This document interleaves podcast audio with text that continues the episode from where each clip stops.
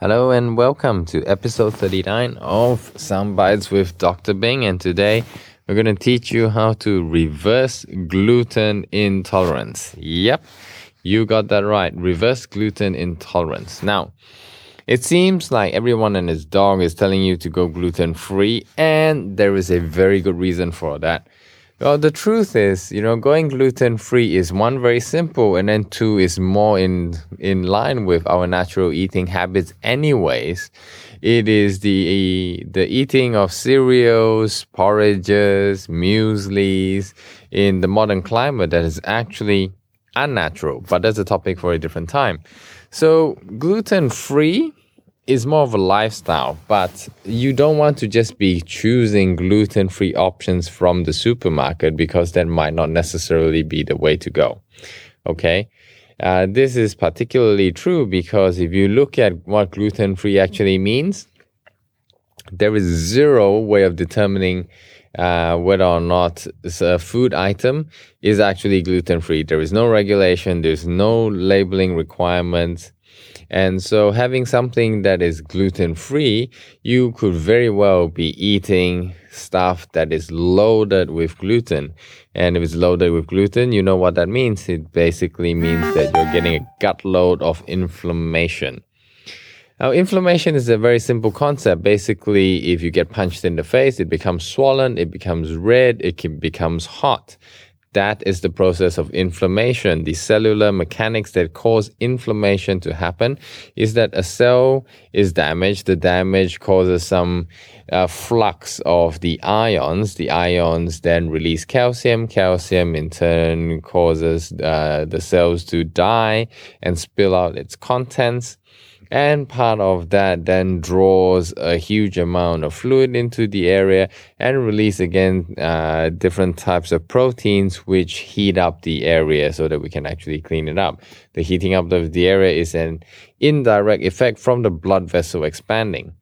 Why is this important for you to know? Why do I bother telling you the cellular mechanics? Because people, uh, inflammation seems to be this mythical beast, uh, something that happens for no particular reason. So I wanted to share with you the insight so that you understand how that works. Inflammation is a completely natural and necessary process. It's like pain. You need pain because it's a survival mechanism. You need inflammation because it's a survival mechanism. If you had zero inflammation in your body, you would not be able to heal any form of injury because you could not increase the demand to the area, take away all of the gunk that is building up, and then delivering the proper nutrients. Okay?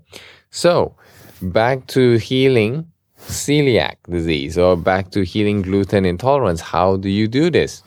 Cutting out gluten is only the first step. That is part one. Part two is to actually replenish the body and give it the nutrients that it requires. You need very good foundational supplements. And by foundational supplements, I mean you need a potent antioxidant. And the word is potent. Okay, you need an antioxidant that handles a spectrum of oxidative stress, not just one that handles hydroxide ions. For example, you want them to handle peroxides and a bunch of other things as well. So that is number one, having a good antioxidant. Number two is having superfoods, superfoods that are really nutrient dense to help nourish the body. Feed it with the amino acids, the vitamins, the minerals that are required for proper functioning of the cell. That is the second thing. You want to have a very good superfood component. The third component is that you want synergistic and physiological levels of vitamins and minerals. That generally ties in with the superfood, but you want physiologic levels of vitamins and minerals. And what that means is that you need them at levels that will affect your body not a piddly amount, not something just as a token. You want high enough doses. And this is multiple, multiple times the recommended daily intake or RDA. And the fourth part of your foundational supplementation is to have a fantastic, well, probiotic. The cutting edge research actually shows that if you have gluten intolerance and celiac disease, having probiotics would give you extraordinary extraordinary relief of your symptoms. Now, fair enough, the study was actually done on mice and they showed that when probiotics were introduced with mice with celiac, the progression of celiac stopped and actually began to reverse. Hmm? Now, granted that most people don't actually feel better immediately. It usually takes about 30 to 60 days for the inflammation to subside, and then up to 12 months for the lining of your small intestine to actually heal. Well, that is the news. That is the reality. However, doing all of the things, having the foundational supplements with an antioxidant that quenches a variety of oxidative stress, having uh, superfoods to help nourish and provide you the raw building blocks, having the vitamins and minerals to actually then support that rebuilding process, and then adding on the probiotics is going to supercharge your healing process. Okay?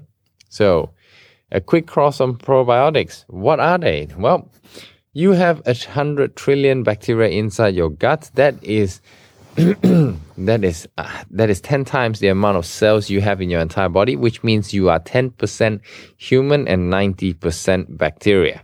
Okay? Now the ratio of good and bad bacteria typically is about 80-20 let's let's use that as a ballpark figure and that's pretty close. Okay?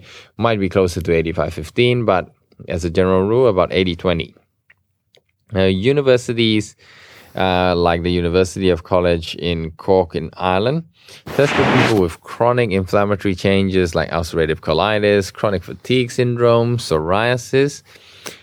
What they found was that those people who took probiotics had lower levels of inflammation than those taking a placebo. Plain and simple, probiotics lower your inflammation. And now, probiotics can be found in a whole bunch of different sources. It's particularly present in fermented milk, in pickled fermented cabbage, sauerkraut, eggplants, squash, and, and like, basically anything that's fermented. And make sure that the kind of foods that you're eating are not pasteurized. They are not destroyed by the extreme heat most yogurts actually are pasteurized and therefore will have very little live bacteria. Now, even if you do regularly consume fermented foods, taking a high quality probiotic is definitely my recommendation. And there are plenty of good brands out there. And it's a matter of finding one that actually works for you. If you have no clue as to which one you should go for, I'd be happy to help. Just reach out to me on uh, Facebook on Dr. Bing's page Ask and you shall receive, and we'll help you out with the right one that you can take.